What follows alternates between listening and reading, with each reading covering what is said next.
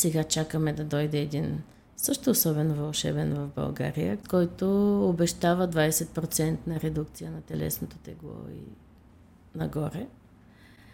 А, но всяко едно от тези лекарства си има ограничения. Но борбата с затлъстяването е приключение за цял живот. Във всяка една епоха исторически хората са имали някакви критерии за красота и не всички са пасвали на тях. Този изпит външен вид, изпито лице, окукорени очи и блед, бледа кожа, общо взето Оземпик фейс. Инсулиновата резистентност поддържа затлъстяването и води до развитие на захарен диабет. Желанието за стройна фигура е по целия свят. Здравейте, приятели!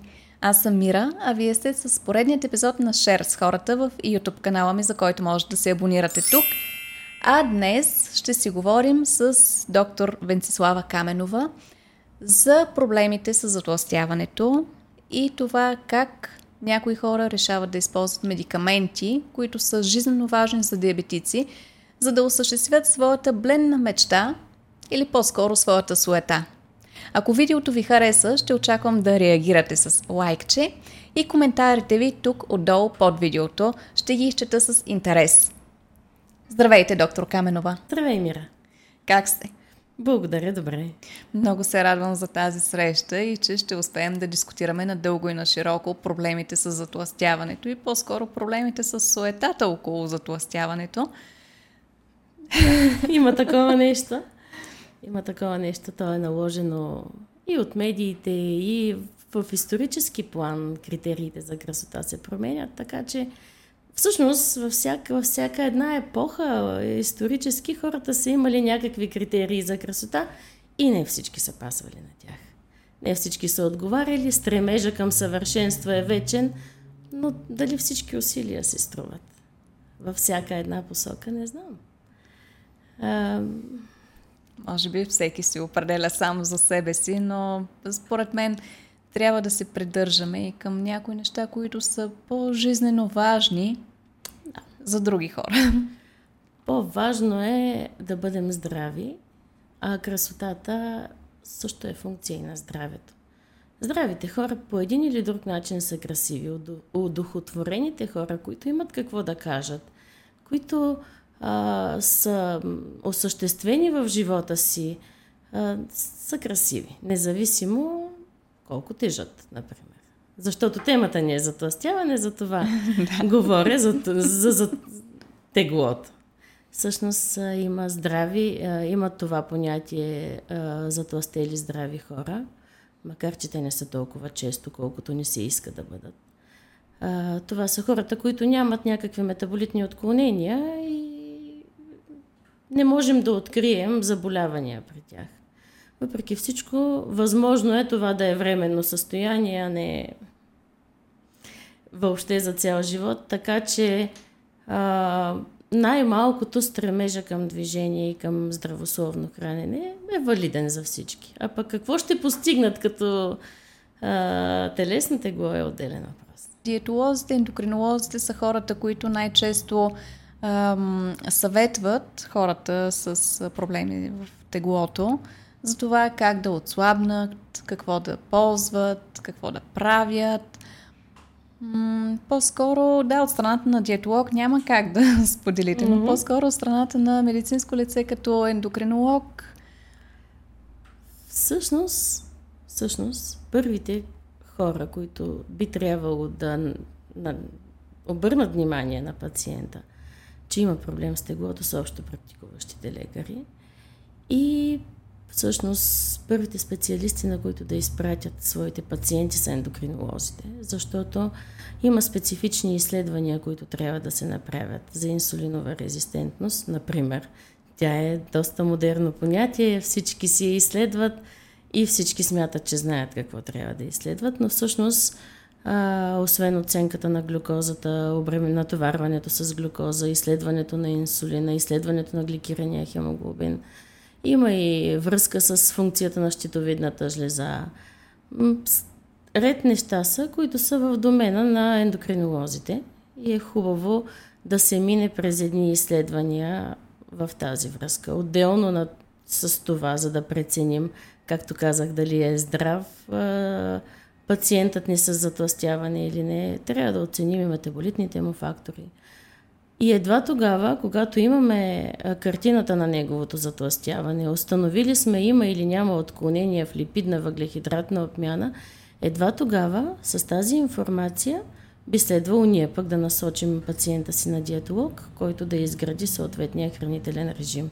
Освен това, тук имат място и кинезитерапевтите, всъщност, които да дадат подходящия двигателен режим. Истината е, че не всички сме а, във форма да влезем в фитнеса и да се подложим на а, упражненията, които там а, фитнес треньорите биха ни, биха ни изградили. Те в общия случай не всички са кинезитерапевти, не всички имат това образование да преценят. И не за всяка възраст един и същи хранителен и двигателен режим са от полза. Така че ето го какъв е реда всъщност с специалистите и, и, и, и освен всичко, ам, може би ендокринолозите, а може би още общо практикуващите лекари, е хубаво да изпратят пациента си на психиатър. Понякога и психиатрите би трябвало да се намесят. Или ако не психиатър, поне психолог, който да оцени, защото а, разстройствата в хранителното поведение, ние сме свикнали да мислим за тях в а, аспекта на булимия и анорексия невроза. Но всъщност преяждането, непрекъснатото хранене, нощното хранене, това, което пряко засяга наддаването на тегло, също е вид разстройство в хранителното поведение. И то запълва дефицити дали в общуването, дали в средата, в самочувствието, запълва липси, които един психолог би оценил. Както и специфичната работа по спазването на режима. Трябва да се знае, че войната с наднорменото тегло е война срещу майката природа. Истината е, че един българин, ако го пратиш на психолог или на психиатър заради това, че обича да си похапва малко по-мазничко или просто защото е сладкокусен, по-скоро би казал, айде ти отивай на психиатър, нали, къде ме си ме пратил. Но това си ни е нашата черта. Всъщност в добре развитите държави, западни европейски държави, там много добре подпомагат менталното здраве на хората и точно тук е място на психолозите и на психиатрите, които дори и при затлъстяването биха могли да са много полезни. Всъщност, честно казано, жените са доста склонни да се посъветват с психолог, защото в повечето случаи те осъзнават, че има нещо нередно и че точно се хранят, за да компенсират нещо. И жените сме, може би, по-чувствителни, може би по-интуитивни, със сигурност по-интуитивни и, и някакси ам, по-склонни да, да усещаме другите и да преживяваме. Съответно, и повече си страдаме от а, такива нарушения в хранителното поведение. При мъжете имаме повече разпускане и борба с стреса. Така мисля. Това са моите наблюдения. Разбира се, всъщност, отделно от това, което казвам, което е валидно за хората, които нямат психиатрична диагноза, а, депресивните състояния, тревожността са доста често срещани. Тревожните разстройства като диагноза вече са доста често срещани при пациентите с, с затлъстяване. Отделно от чисто борбата с стреса или това, което до сега говорих. Да, и точно тук е момента, когато човек е стресиран да си похапне малко шоколадче, защото компенсира липсите. О, да, той има доказани антидепресантни свойства шоколада. Въпросът е да не става в три през нощта. И също така да е малко. Не да, е да не е шоколад. По едно шоколадче нахапване. Да може да спре. Пациента ни да може да спре всъщност. Споменахте за инсулиновата резистентност. На нея каква е връзката с затлъстяването? Ами, затлъстяването предизвиква инсулинова резистентност. Инсулиновата резистентност поддържа затлъстяването и води до развитие на захарен диабет. Всъщност, в момента вярваме, че затлъстяването причинява инсулинова резистентност. А веднъж отключена тя, води до наддаване на тегло, до, до съхраняване на енергия в масната тъкан. А, всъщност, нещата са доста сложни. Доста, доста сложни и в момента дори все още, то е проблем на сто години, който все още не е до края изяснен. А, има връзка и с субклиничното възпаление, което, което се случва, защото в масната тъкан има клетки на възпалението. Различно е, зависи и къде е а, разположена самата масна тъкан. Дали е в корема, дали е подкожна. Подкожната е като цяло безопасна. Това наддаване на дамите около ханша рядко е свързано с инсулинова резистентност, но обратно наддаването около талията, а, което може да бъде генетично обусловено или се случва в менопаузата, то е това, което е свързано с инсулинова резистентност всъщност. Там е хормонално активната масна тъкан. Тя произвежда цитокини и хормони, които пречат на инсулина да работи в черния дроб и в масната тъкан всъщност, а, докато в мускулите е по-слабо изразена. Как можем да повлияем върху инсулиновата резистентност?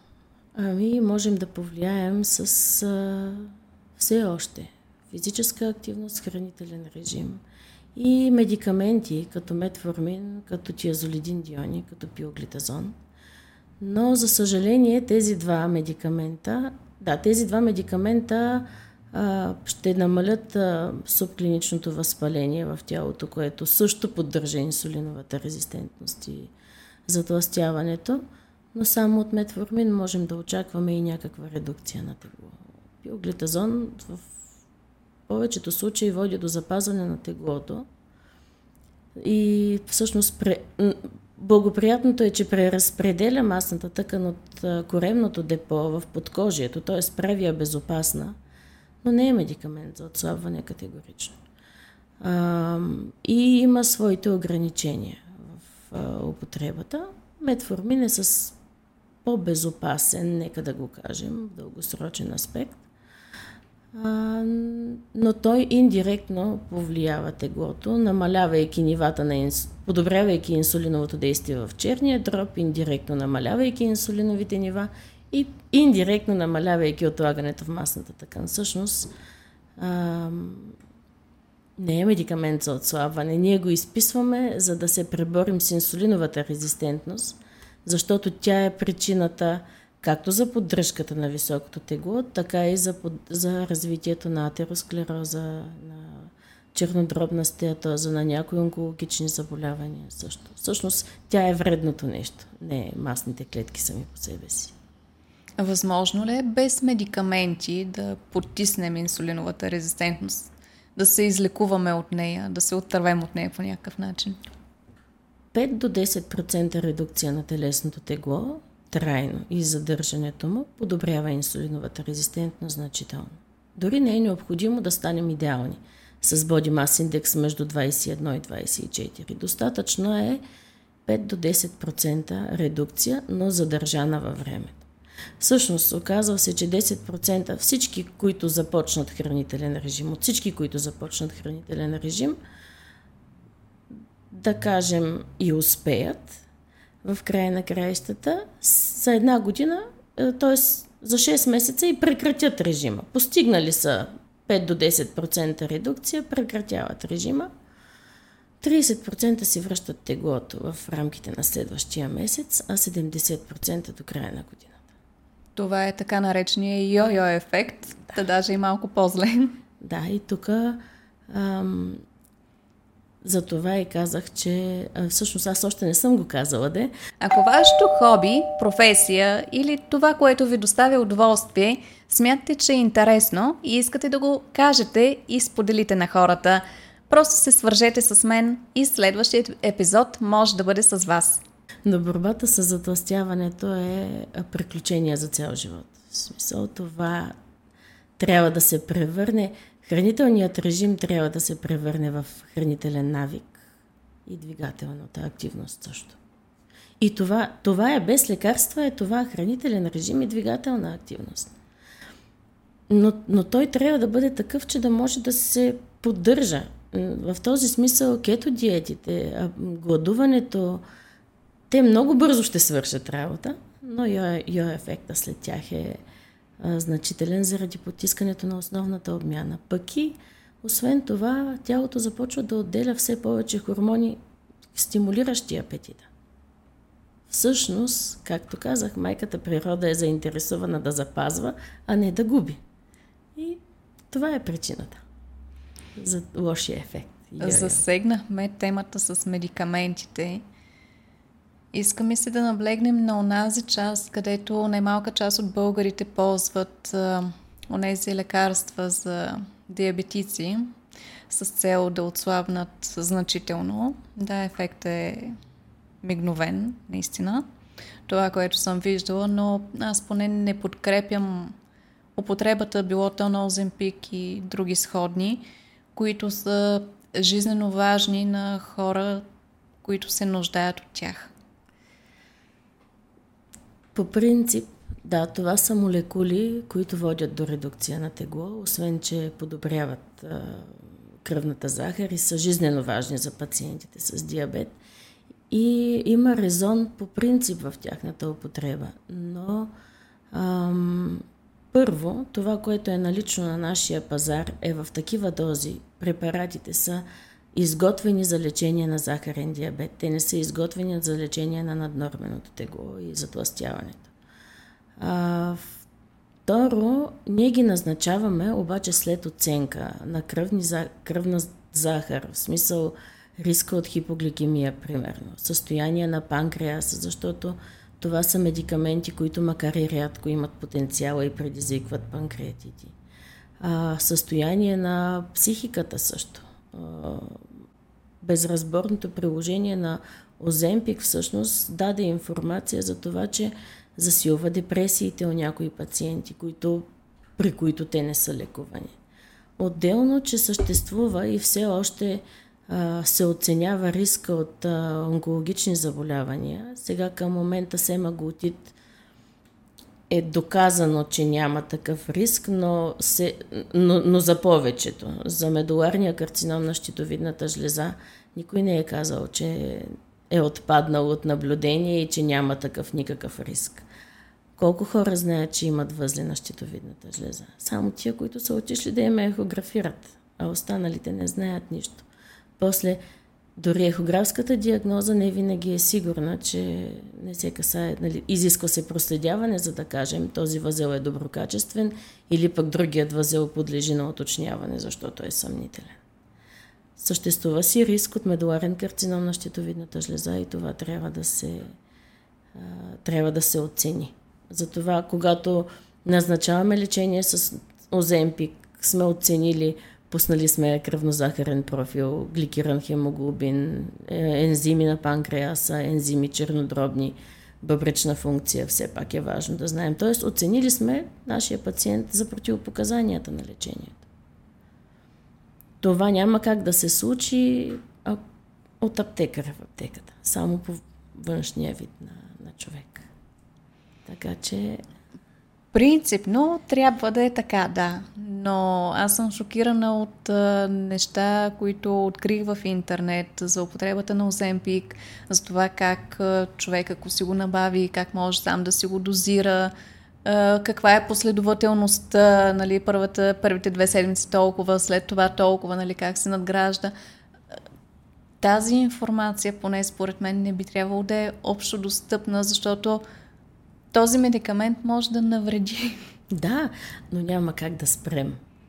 В момента в а, информационния век няма как да, да спрем дадена информация или да я скрием, най-малкото, защото това става все по-масов медикамент. Всъщност, все по-масово го използваме за лечение на пациенти с захарен диабет и затлъстяване, защото той е почти идеален. Ние, за да се излекуваме, т.е. за да постигнем добър контрол на диабета и да забавим прогресията му, трябва да помогнем на този човек да отслабне. И ето ти вълшебство. А, така че всеки може да пита съседката си, която примерно го ползва. Лесно е, има много хора на този медикамент. И той с охота ще разкаже как първия месец е слагал еди колко си, втория месец по-висока доза и така. Как се чувства? Да, не е докато не започне да, да припада. Просто би следвало да не се продава без рецепта в аптеката. И вече издаването на рецепта за Оземпик пък е въпрос на съвестта на а, колегата, който е написал тази рецепта. Дали си е проверил пациента, дали, дали смята, че е безопасно, дали го е изследвал и така. Има и друг един момент, че в света, не е само в България. Желанието за стройна фигура е по целия свят. И в момента просто производствените мощности не могат да наваксат на търсенето. Освен всичко. След пандемията, част от производствата, дори на пластмасовите компоненти, нали, те бяха в Китай, се изтеглят, променят. Съответно има проблем с доставките. Чисто за да направиш тази удобна писалка, трябва много, много компоненти, плюс самия медикамент. И, и в всъщност, защото така стоят нещата. По-добра е печалбата, ако се продаде, отколкото ако се изчака протокола по каса. Само заради това е продажбите на Оземпик в България си вървят. А го няма за диабетиците. И не е честно спрямо тях. Наистина не.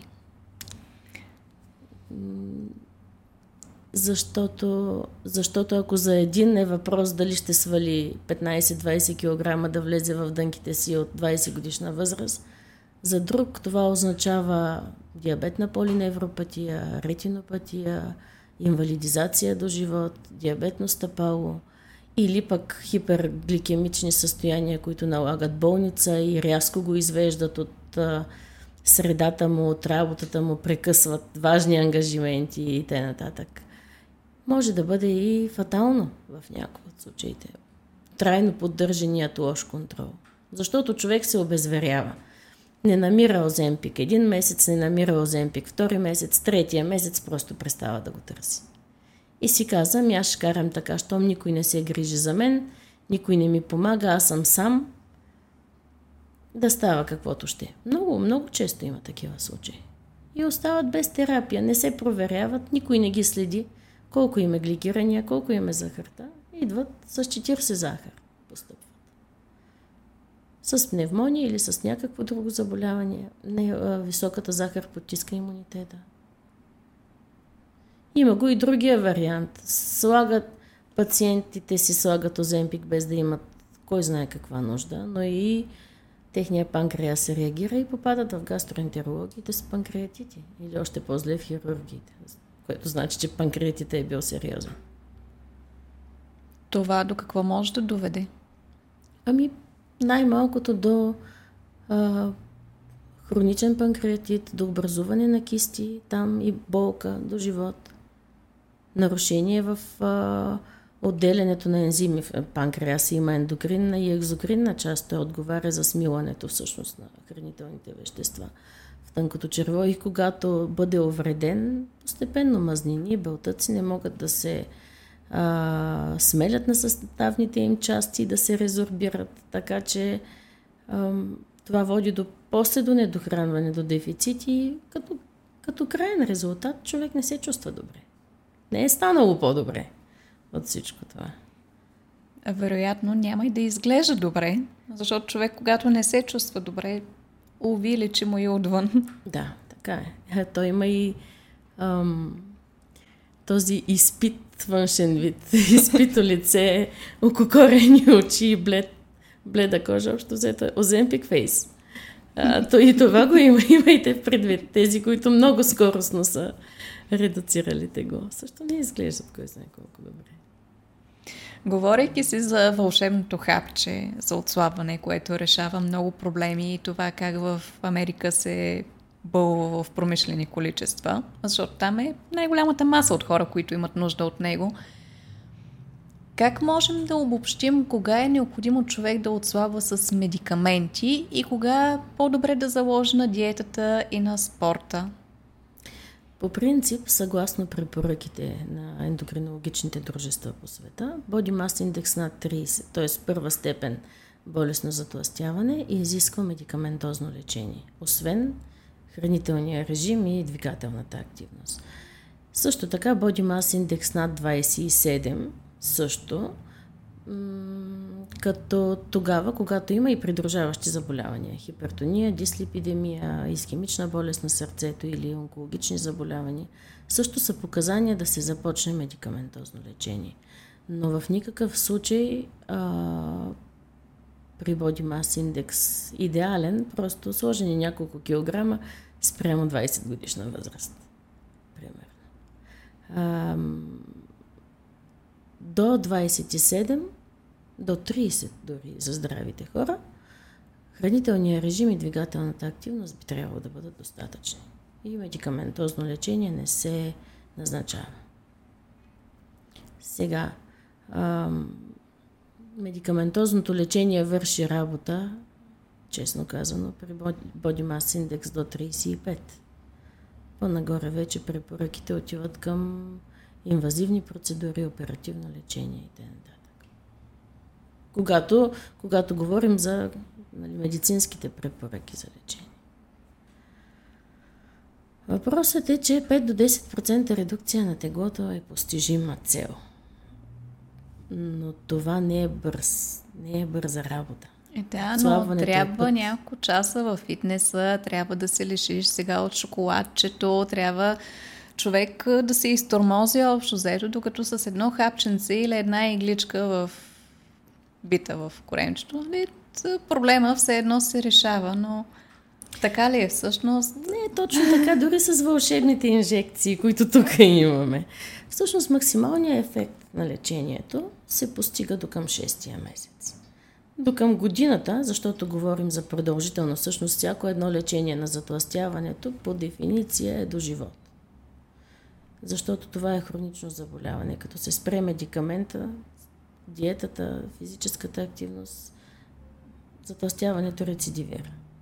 Та, разглеждайки във времето, а не просто за три месеца, а, най-добър, най-така видим е ефекта в първите шест месеца. После за около една година теглото се стационира и може би има още малко загуба, но значително по-бавна. И след едната година организма привиква. А, стимулиращите апетита хормони се качват.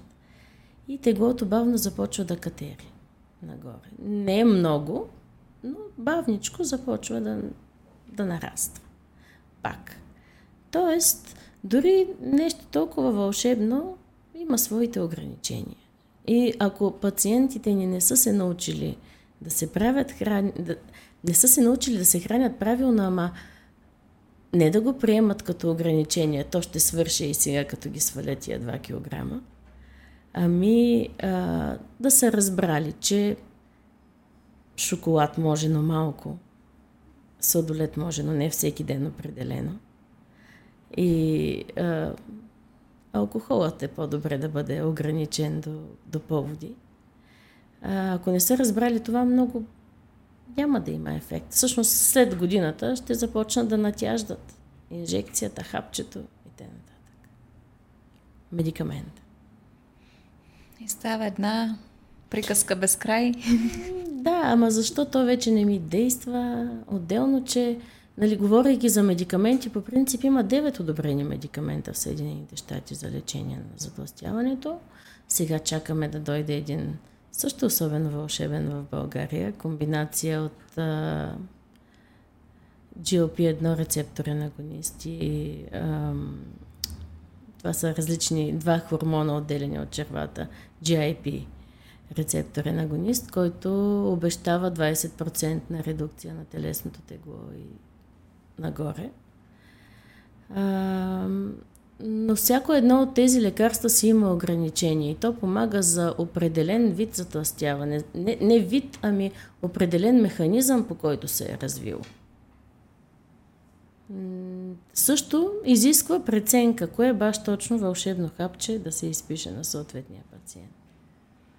Едно е това, което е обусловено от повишения апетит а, във връзка с а, преяждането, примерно хранителните нарушения. Друг е медикамента, който е свързан с инсулинова резистентност и дисрегулация между инсулин и глюкагон, примерно. Тоест, човек трябва да се изследва преди да предприеме каквото и да било. А не просто да отиде и да си купи първия да, медикамент. Най-добре. Още повече, че в България прегледите при ендокринолог, при какъвто и да било специалист, са достъпни. Тук няма да чакате три месеца със сигурност. Един месец може и да се почака. Но затлъстяването не от вчера до днес. Така, така е. В рамките на този един месец просто можете да опитате да намалите сладкото. Не да го спрете. Просто го намалете. Това е борба. И я приемам като такава и за пациентите си, и за себе си. Старая се да бъда до тях. Не започвайте без, без консултация. И лекарът сам. Ние знаем какви са... Ам, потенциалните възможности на медикаментите. Разбираме проблема на пациентите, нали? Усещаме от какво имат нужда. Знаем, че много искат да постигнат редукция на тегло и им помагаме за това. Но поне да са сигурни. Поне да са сигурни. Да е безопасно, колкото може да бъде безопасно. Това мисля, че е добро обобщение на казаното до момента. Нека бъде безопасно. Да. Ами, това е една от нашите, един от нашите дивизии. Примам нон-ноцер е хубаво. Да се стремим да не вредим. И да помагаме. Другият ни принцип. Това е най-важното. Надявам се много. Надявам се да имат предвид, че без имат нужда от подкрепа и имат нужда, да, имат нужда от редукция на тегло, но то трябва да става правилно, трябва да става с помощ и не стихийно. И не на всяка цена. И не на всяка цена в никакъв случай. Чудесен завършик. Много ви благодаря. Аз също. Благодаря ти за приятния разговор и за възможността да кажа тези неща, които...